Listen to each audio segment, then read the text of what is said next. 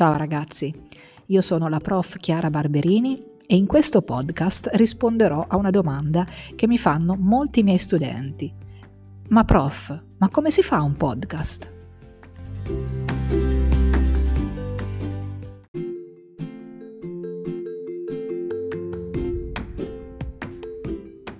Prof, ma come scelgo il mio pubblico? Ragazzi, è questione di target.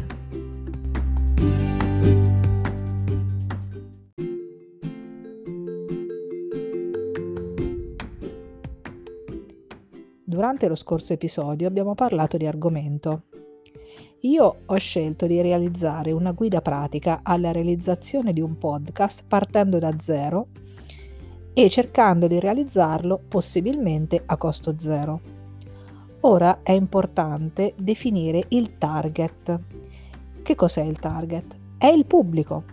Devo decidere chi voglio che ascolti il mio podcast. Nel mio caso ho scelto come destinatari dei ragazzi dagli 8 ai 16 anni che vogliano imparare a creare un podcast anche a scopo didattico. La scelta dell'argomento e del target va a influire anche sul formato.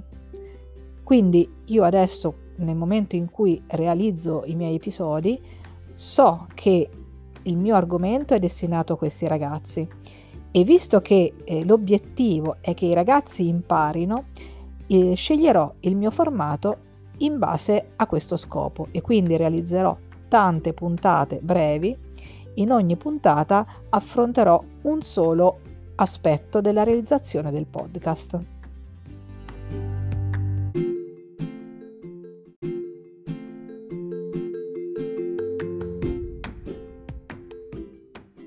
Nella scelta del target, come nella scelta dell'argomento, dobbiamo stare attenti a non cadere nell'errore di voler coinvolgere più pubblico possibile.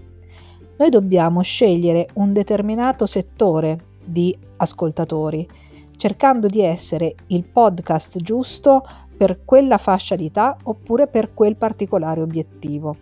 In questo modo saremo scelti e scopriremo che le persone interessate a ciò che raccontiamo è molto più vasto di quello che immaginiamo. Cerchiamo di essere il podcast giusto per la persona giusta e non un podcast insoddisfacente per tante persone che quindi probabilmente smetteranno di ascoltarlo molto presto.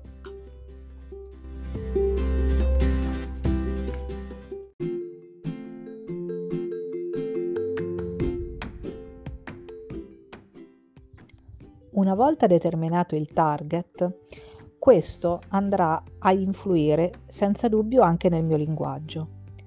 Il target che ho scelto io, come dicevo, sono i ragazzi dagli 8 ai 16 anni che vogliono imparare a creare un podcast.